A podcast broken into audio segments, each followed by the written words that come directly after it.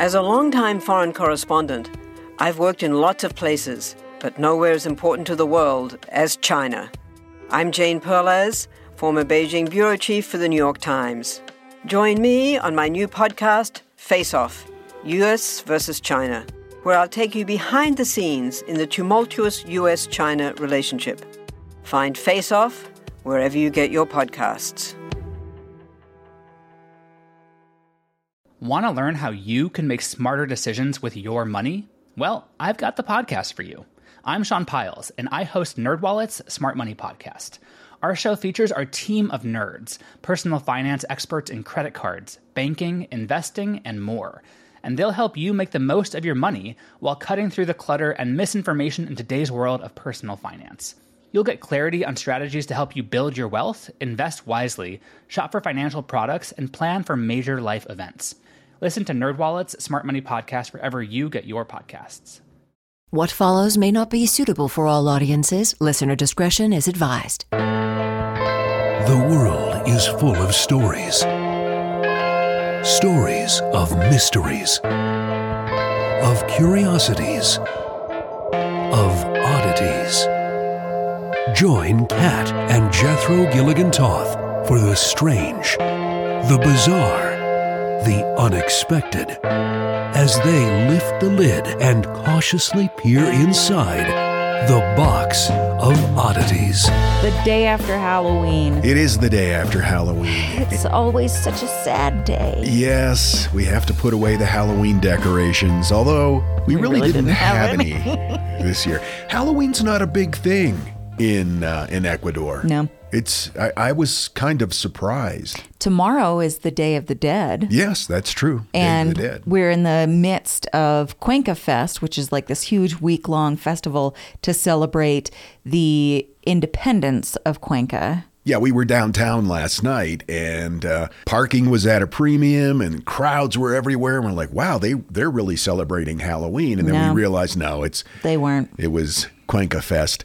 Um, and we had nobody knock on our door to trick or treat, but you left a bowl of candy in the hallway, and then we got afraid that perhaps one of the dogs in the in the building might eat it. So, so that was our Halloween. Yep. But thank you for all of the entries for this year's Halloween special. My gosh, I wish we could have used them all. We used as many as we could. The ones we didn't use, if you sent us a story and we haven't used it, we've saved it, and uh, we will make use of it somehow, sometime in the near future. Don't know how yet, though. So get off our backs. That was so aggressive. That was that's Sweetheart. a new, that's a new uh, character I'm developing. Aggressive podcast guy? Aggressive angry podcast guy. That's not my favorite. No, okay. I really liked the character you came up with the other night. Nervous card playing man. Yeah. Oh, I don't know which card to discard. Ooh. Ooh. Ooh. Are you going first? Yes, I am. Okay. Now, I'm going to try really hard to pronounce the name of this town correctly. It's Portuguese. Portuguesa. The small village of Cândido Godói. Oh, my God. I was really hoping you were going to be like, the small town of Smith. no, Cândido Godói is located in Rio Grande do Sul in Brazil, close to the Argentine border. It's a place where a fascinating mystery has unfolded. It's a quiet farming community with a very modest population, about seven thousand people. Okay. But they have a twin birth rate there that stands out distinctly. Approximately ten percent of births in the, the small town result in twins. Now, that's much, much higher than the state's average. And for comparison, twin births account for approximately three percent of live births here in the U S. And this has caused quite a stir. Why is this happening? Mm. And there have been several theories proposed to explain this peculiar phenomenon. Some of the locals, for instance, they believe that the high twin twin rate is due to environmental factors. Yeah, that would be my guess. That would be my guess, too, off the top. A popular belief is that there literally might be something in the in water. The water. Yeah, literally. The mineral composition or other elements that are present in the local water sources could potentially influence ovulation or f- fertility in some way. Okay. So that's a possibility. In fact, Durley Grimm, which is a great name. Amazing name. A resident of the town once mentioned in an interview to the New York Times, it can't all be explained by genetics, but the truth remains that many of the town's water sources have yet to undergo comprehensive testing, so this leaves room for speculation. Sure. Another line of thought centers around the diet of the town's inhabitants, and they've compared this to a, uh, a Nigerian village. The village is called Igbo Ora. And Igbo Ora has a significantly high twinning rate as well, comparable to, but not quite as high, as Cândido Godói. And they have a similar diet? Similar, and some experts think that uh, the dietary components may play a role, a role. In Igbo Ora, research suggests that a type of yam consumed by the mothers might stimulate the ovaries to release multiple eggs. And that would increase the chances of twin births, of course. A yam? A yam, which is how my mom used to pronoun- pronounce it. A yam. Okay. Was your mom Forrest Gump? I think Tom Hanks based that character on, your mom. on my mom's speaking style. Yeah. So a similar dietary pattern or a specific food consumed by the people in Brazil might have a similar effect. This has been proven in Nigeria. Okay. Another intriguing theory links the phenomenon to the earth itself. Some believe that certain minerals in the soil uh, could be absorbed by crops and consumed by the inhabitants, and that could enhance fertility rates. For instance, there's ongoing research into nutrients like folic acid, which is believed to increase the chances of multiple births. But then there's another intriguing theory that has been proposed. It's a chilling theory that the surge in twin births might be the work of none other than the, than the infamous Doctor Josef Mengele. What? The angel of death, the Nazi doctor, known for his heinous experiments. Oh, did he escape to that part of the world? He did indeed. He didn't die until nineteen seventy-nine. That's too bad. The theory gained traction because this little village isn't just unique for its twin births, but also for its predominantly blonde-haired, blue-eyed, German-speaking inhabitants. Oh. Argentine historian Jorge Camarasa, in his book Mengele, The Angel of Death in South America, suggests that Mengele might have visited a nearby German settlement in the nineteen sixties, and then soon after, the rate of twin births spiraled. Local legend does speak of a, a mysterious German doctor who could have been Mengele, under the pseudonym Doctor Weiss, uh, was, was in the area at the time and took an unusual interest in the pregnant women of the village. Stories of strange potions, blood withdrawals, and other secret activities filled in local lore, adding fuel to an already blazing fire of speculations. A former mayor of Cândido Godói uh, attempted to research the twin mystery on his own and kept coming across the name Rudolf Weiss. Which is not very creative. Weiss in German means white, which is kind of the Nazi vibe. Ooh, wow, I didn't put that together. Well done. Well, you know I'm learning German, so. Weiss was a German medic who was reported to have treated various local woman, women for varicose veins, offering them strange potions and taking their blood. Many in the village now accept that Doctor Weiss was actually the exiled S S doctor, Josef Mengele. I hate that. Yeah, I know. I know. And I think most people know who Josef Mengele was, mm. but just uh, for those of you who may not know the depth of the evil of this man, he's associated with the darkest chapters of World War Two. He was infamously known as the Angel of Death due to his position as the chief physician at the Auschwitz concentration camp in Poland. When you said he's associated, I thought you were going to say he's a sociopath, and both were were right. Both work. At Auschwitz, Mengele's obsession with genetics, racial purity, and twin studies became a grim reality for countless unfortunate twins that had been imprisoned. At the Auschwitz concentration camp, Mengele conducted gruesome experiments on inmates, with twins being his primary interest. Mm. He believed that studying twins would help unlock the secrets of heredity and would aid in bolstering the Aryan race, the Nazi ideal of a racially pure, superior human. The um, abominable procedures that he subjected these twins to, and many of them were just children, ranged from forced sterilization and amputation to vivisection and lethal injections. In his twisted view, studying the effects of these procedures on one twin while using the other as a control was a way to better understand genetics. Uh, many of his, quote, patients Uh, did not survive mm. the torturous methods, and those who did were often left with life-altering physical and psychological damage. After the collapse of the Third Reich in nineteen forty-five, Mengele was among several high-ranking Nazis who fled to South America. In a bid to evade capture, Mengele moved between Argentina, Paraguay, and Brazil. It was during these years that the theory about his possible presence in Cândido Godói came to light. The town's demographic, with a high percentage of German-speaking, blonde-haired, blue-eyed residents, seemed like a fitting place for Mengele to continue his sinister work. Mm.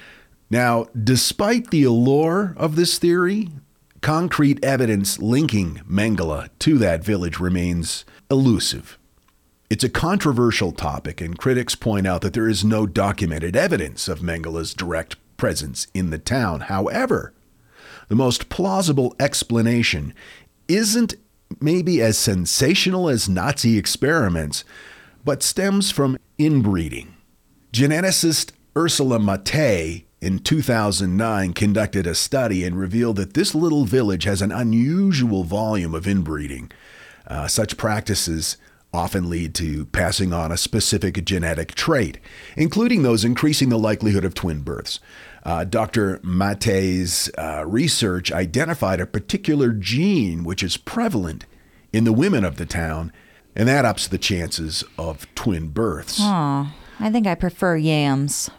In a, in a blow to the Mengele connection, an extensive analysis of a, a little over sixty-six hundred baptism records from the past eighty years highlighted that the twin phenomenon predates Mengele's speculated arrival in that area. Ah. Thus, while the enigma of Cândido Godói might have its origins in Germany, it's unlikely that Josef Mengele had any hand in it. But it is a very bizarre coincidence that he was in that general area at uh, that time when there was an uptick in twin birthing, even though it had been going on since the thirties. So while mysteries do surround this peaceful Brazilian town, one thing remains clear. Sometimes the truth is less sensational, mm. but equally intriguing. I got my information from the B B C, the New York Times, Ranker, and the book Mengele, The Angel of Death in South America by Jorge Camarasa. As a side note, have you ever heard of Mengele Farm Machinery? No. It was a company established in nineteen oh seven by Carl Mengele, called Carl Mengele and Sons, and became one of the most successful farm equipment manufacturers in Europe. One of the aforementioned sons was none other, was none other than Josef Mengele. Mengele was one of Europe's largest farm equipment manufacturers in the nineteen eighties, up, up until the nineteen eighties. Why couldn't he have stuck with, like, Carl's Farm Machinery? Farm Innovation. Oh, you mean Joseph? Yeah, yeah, right. Do genetic testing on plants. So even though Mengele Farm Equipment was the largest farm equipment manufacturer in the nineteen eighties in Europe, it did need to be rescued from bankruptcy by the Bavarian government. The company was eventually sold in uh, twenty ten and then taken over by AGCO in twenty seventeen. And just out of curiosity, I uh, I did a little Google searching, mm-hmm. and you can still find Mengele farm equipment for sale online. In fact, I found a used Mengele self-loading manure spreader, which seems appropriate. Seems about right, yeah. You were just saying the other day that you wish we had a bunch of manure. Why were you saying that? Because there were kids in the park below our balcony being oh, noisy. Right. Oh, that's right. Huh. Also, I'd like to start eating more yams. I know they're like related to sweet potatoes, sort of, but they're not the same. And I don't know how, the only way I know that people make yams is the sweet way. And that does not appeal to me at all. That's the candied yams. Yeah, no, yeah. Thank you. Yeah, I never liked those. So are there, are there savory yam recipes? I'm, I'm sure there are. If you know some, send them in. Do you feel like I'm always asking you to do something? I'm so sorry. But also do it, do it though. Yeah, yeah. Usually it's food related, I've noticed. Yeah, well.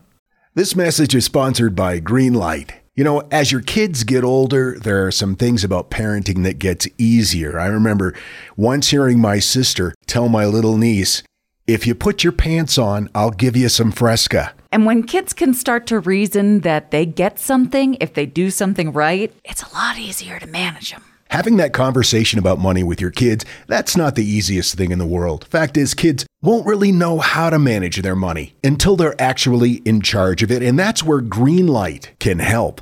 Greenlight is a debit card and money app made just for families.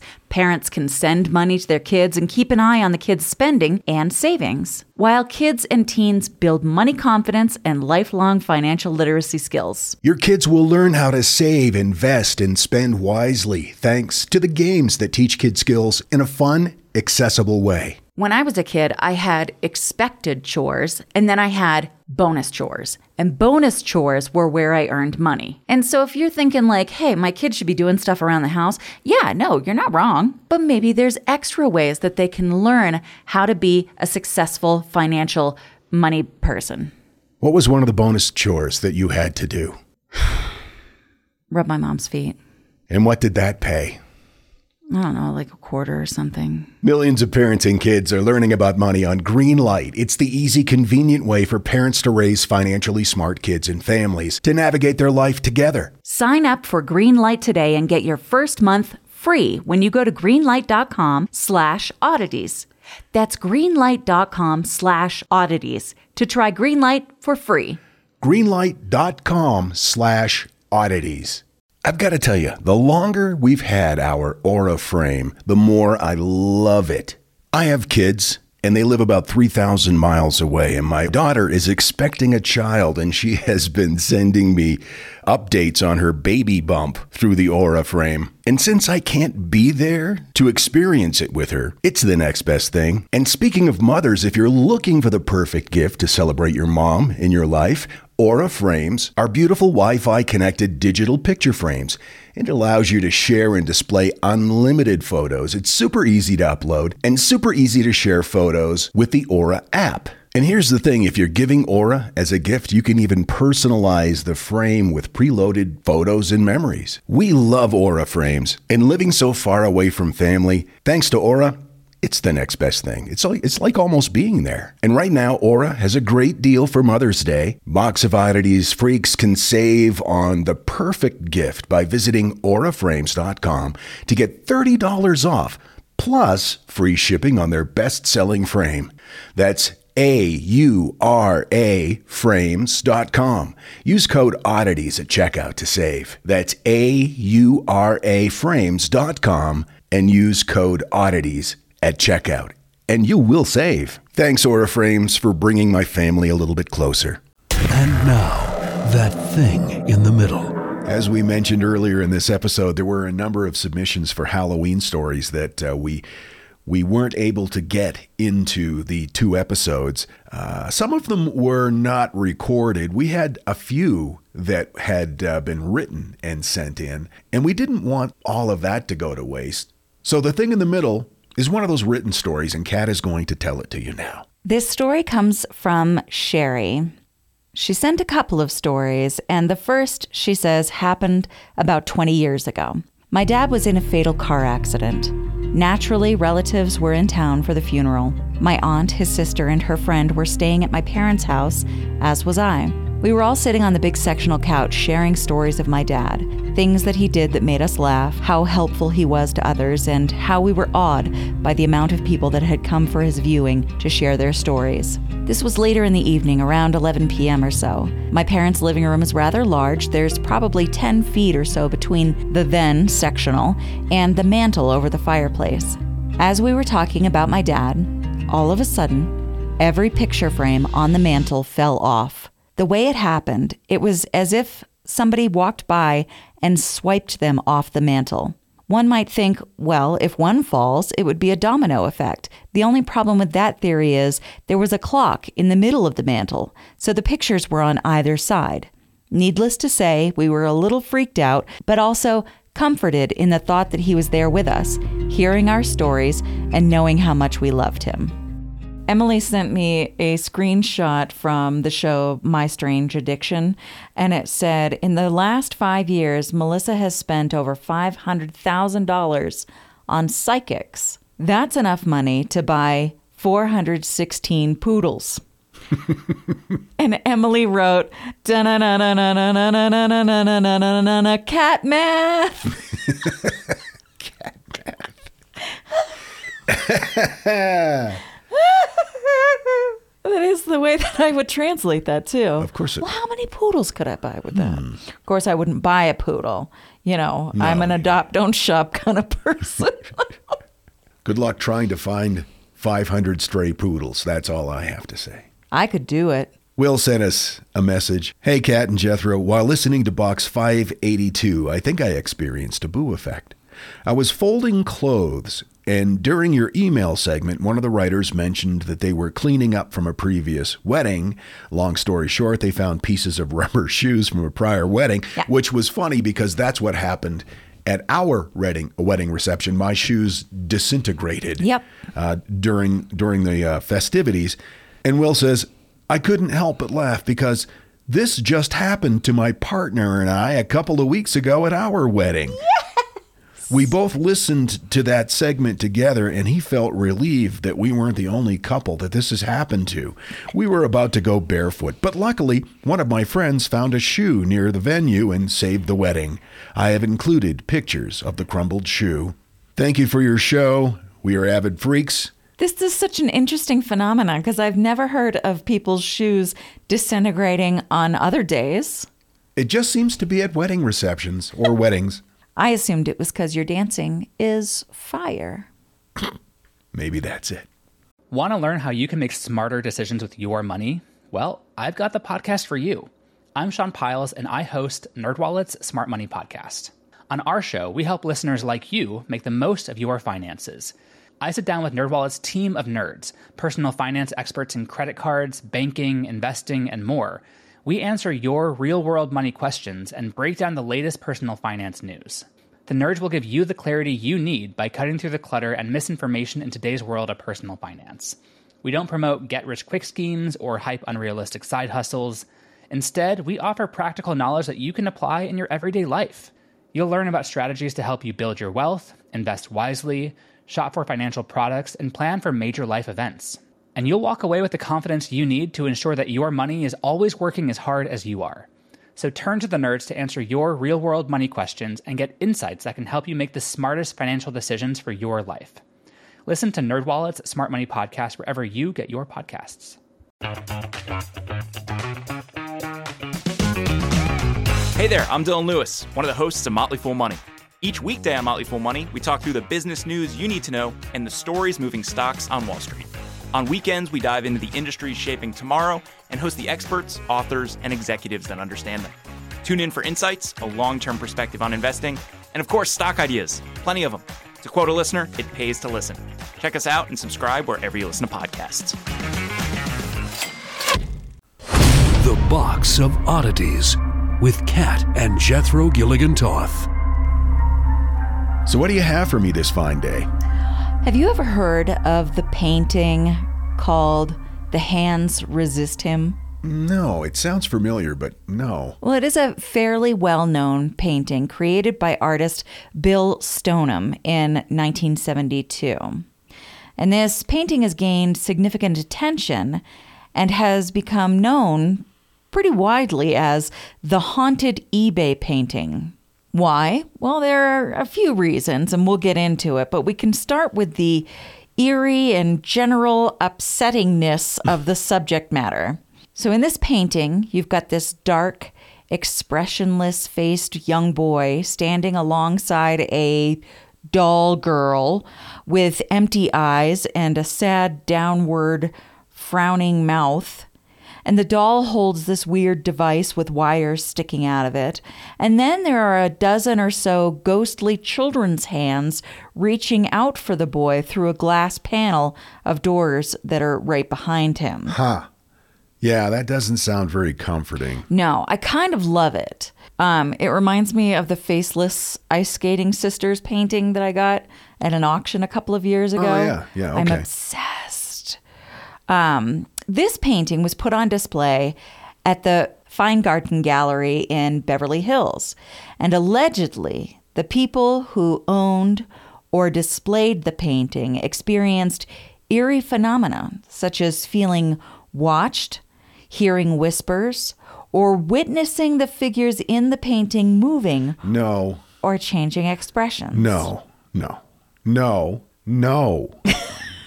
God, no. There are even reports of people falling ill or meeting untimely deaths after being exposed hmm. to the painting. Interesting.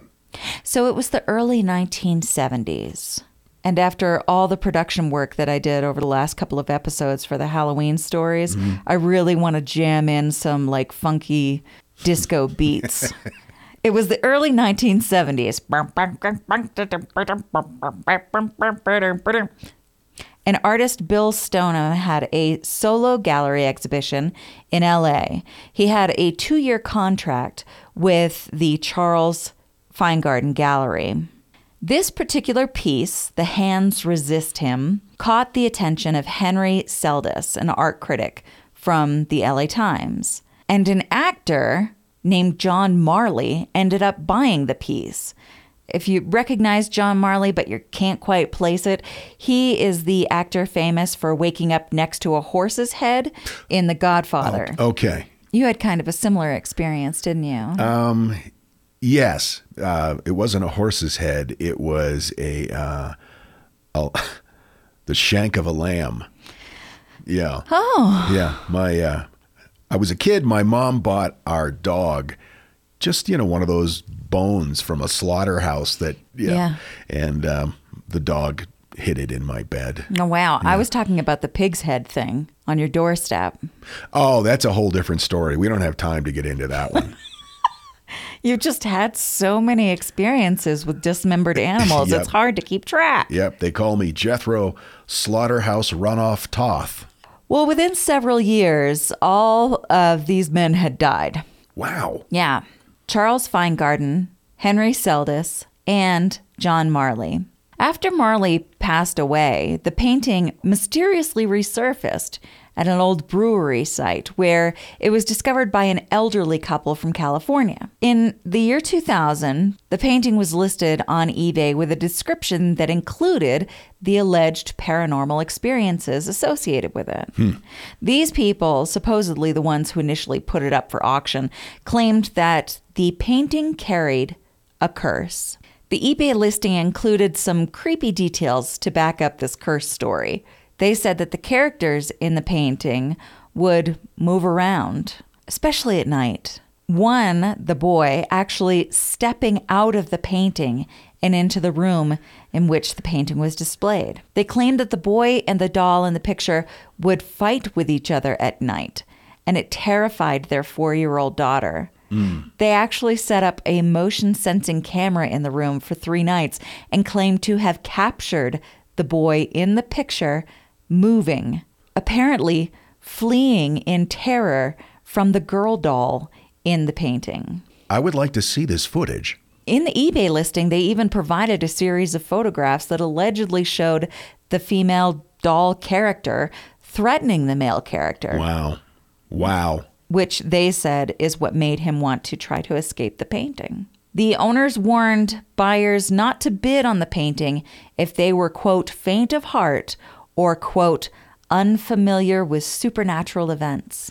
See, this sounds like some great Hitchcockian marketing. They even added a disclaimer that absolved them of any responsibility if something mm. were to happen to someone who did buy the painting. The eBay auction was viewed over thirty thousand times.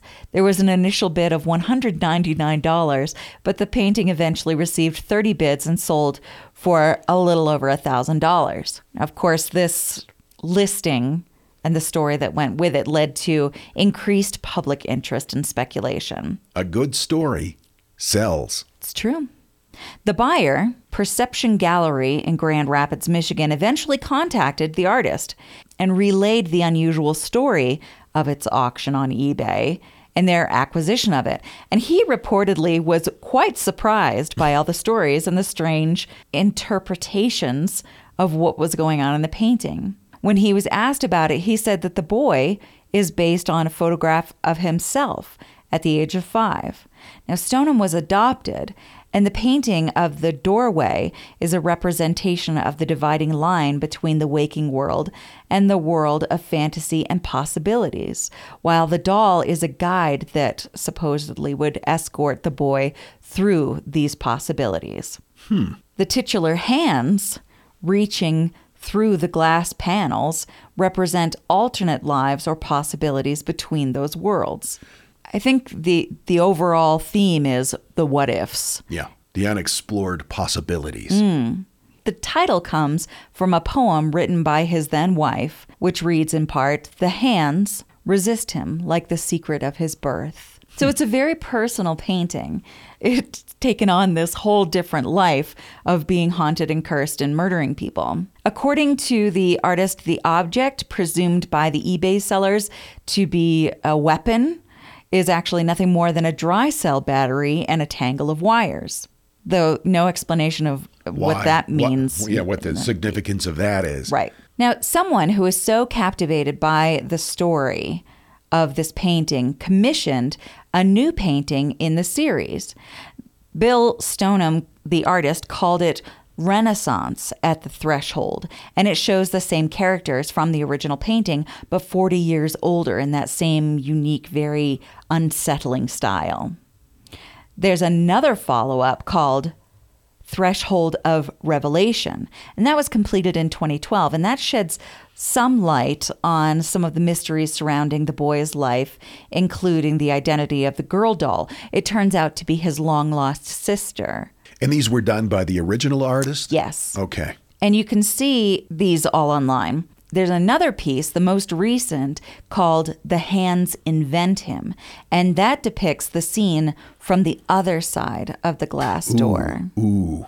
So this artist really does explore some internal shit. Mm. And that in itself, I think, is really interesting and fascinating. And I don't, whether or not all of the haunting and the curse and all that business is true, you know, can't say for sure, but I think it doesn't need that. I think it's interesting enough all on its own. In twenty sixteen, Darren Kyle O'Neill released a fictional story titled The Hands Resist Him, Be Careful What You Bid For. And that revolves around this famous haunted artwork. And his narrative centers on a serial killer known as the Life Swapper, and it uses the painting as a foundation. And it's because this man, Darren Kyle O'Neill, had his own unique encounter with this eerie artwork. Really? He was living in Dubai, and he discovered the painting online and decided to print it out. He was drawn to it, and he wanted to use it for something. So he printed it out and left it on his desk. Then he left for a month-long trip to Italy. When he came home from Italy, he found his house in complete disarray. There was a malfunction in the air conditioning system, and everything was covered in mold. Ooh. Everything except... No. No. For the printout of The Hands Resist Him. It was placed alongside other documents on his table, which were completely destroyed. But the Hands Resist Him print was untouched. That's interesting. All in all, this whole saga is like something out of a twisted ghost story, of course. Um, I love that it blends art and mystery and a little a little truth and a little supernatural. And it's it's good fun. Plus, it's a very cool painting, and you, you should check it out. The Hands Resist Him by Bill Stoneham. His art is fascinating. I'm going to have to do some research on this guy. Would you like to see the painting? I would very much. Thank you. Yeah, that's horrifying. That yeah, that's beautifully done. Right? It almost looks like a photograph. I love it. I got my information from The Lineup, pop culture dot net, and Far Out Magazine. We would like to welcome the latest members to the Order of Freaks on Patreon. They're supporting us, and we appreciate that. Samantha, Lois, Sundine, Tiffany, and Chameleon. I'm hoping I'm pronouncing that reasonably close to it being correct. Also want to send a huge thank you to Rick and Steve for sending us pictures of the American guinea hog they saw in their yard. I'm obsessed, and I don't know how one attracts a guinea hog to their yard, but I would like to learn. Are you giving the Freak family another task to teach you how to attract a guinea hog into your into your life? Or just bring me a guinea hog. Either way. If you'd like to join the Order of Freaks and support the Box of Oddities, you can find the link on our website, the box of oddities dot com. We'll see you next time. Until then, keep flying that freak flag. Fly it proudly, you beautiful freak. And so, let it be known that the Box of Oddities belongs to you, and its fate is in your hands. Therefore, it's been requested by those to whom I report to beseech you for assistance. We ask but one thing of you, to provide a five-star rating and a positive review. True, that is two things. However, 'tis merely a five-star rating and a positive review. Also, subscribe to us. Okay, so three things is all we ask. Three things and three things only. Henceforth, the Box of Oddities commits to the telling of stories. Stories of the strange, the bizarre, the unexpected. We wish to offer our deeply felt gratitude and appreciation for your patronage. the box of oddities dot com. Copyright twenty twenty-three. All rights reserved. Hi, I'm Neil. And I'm Ken. And we are from the Triviality Podcast, a pub trivia-style game show where a lack of seriousness meets a little bit of knowledge. Join us each week for an hour-long game of general knowledge trivia featuring special guests from around the world. Plus, tons of extra themed episodes. If you want to improve your trivia game, or you just want to scream at us in your car when we get easy questions wrong, then we're the show for you. Find Triviality on all your favorite podcast apps. But you know that, because you're already listening to a podcast. If you like this podcast, can we recommend another one? It's called Big Picture Science. You can hear it wherever you get your podcasts, and its name tells part of the story. The big picture questions, and the most interesting research in science. Seth and I are the hosts. Seth is a scientist. I am Molly, and I'm a science journalist. And we talk to people smarter than us, and we have fun along the way. The show is called Big Picture Science, and as Seth said, you can hear it wherever you get your podcasts.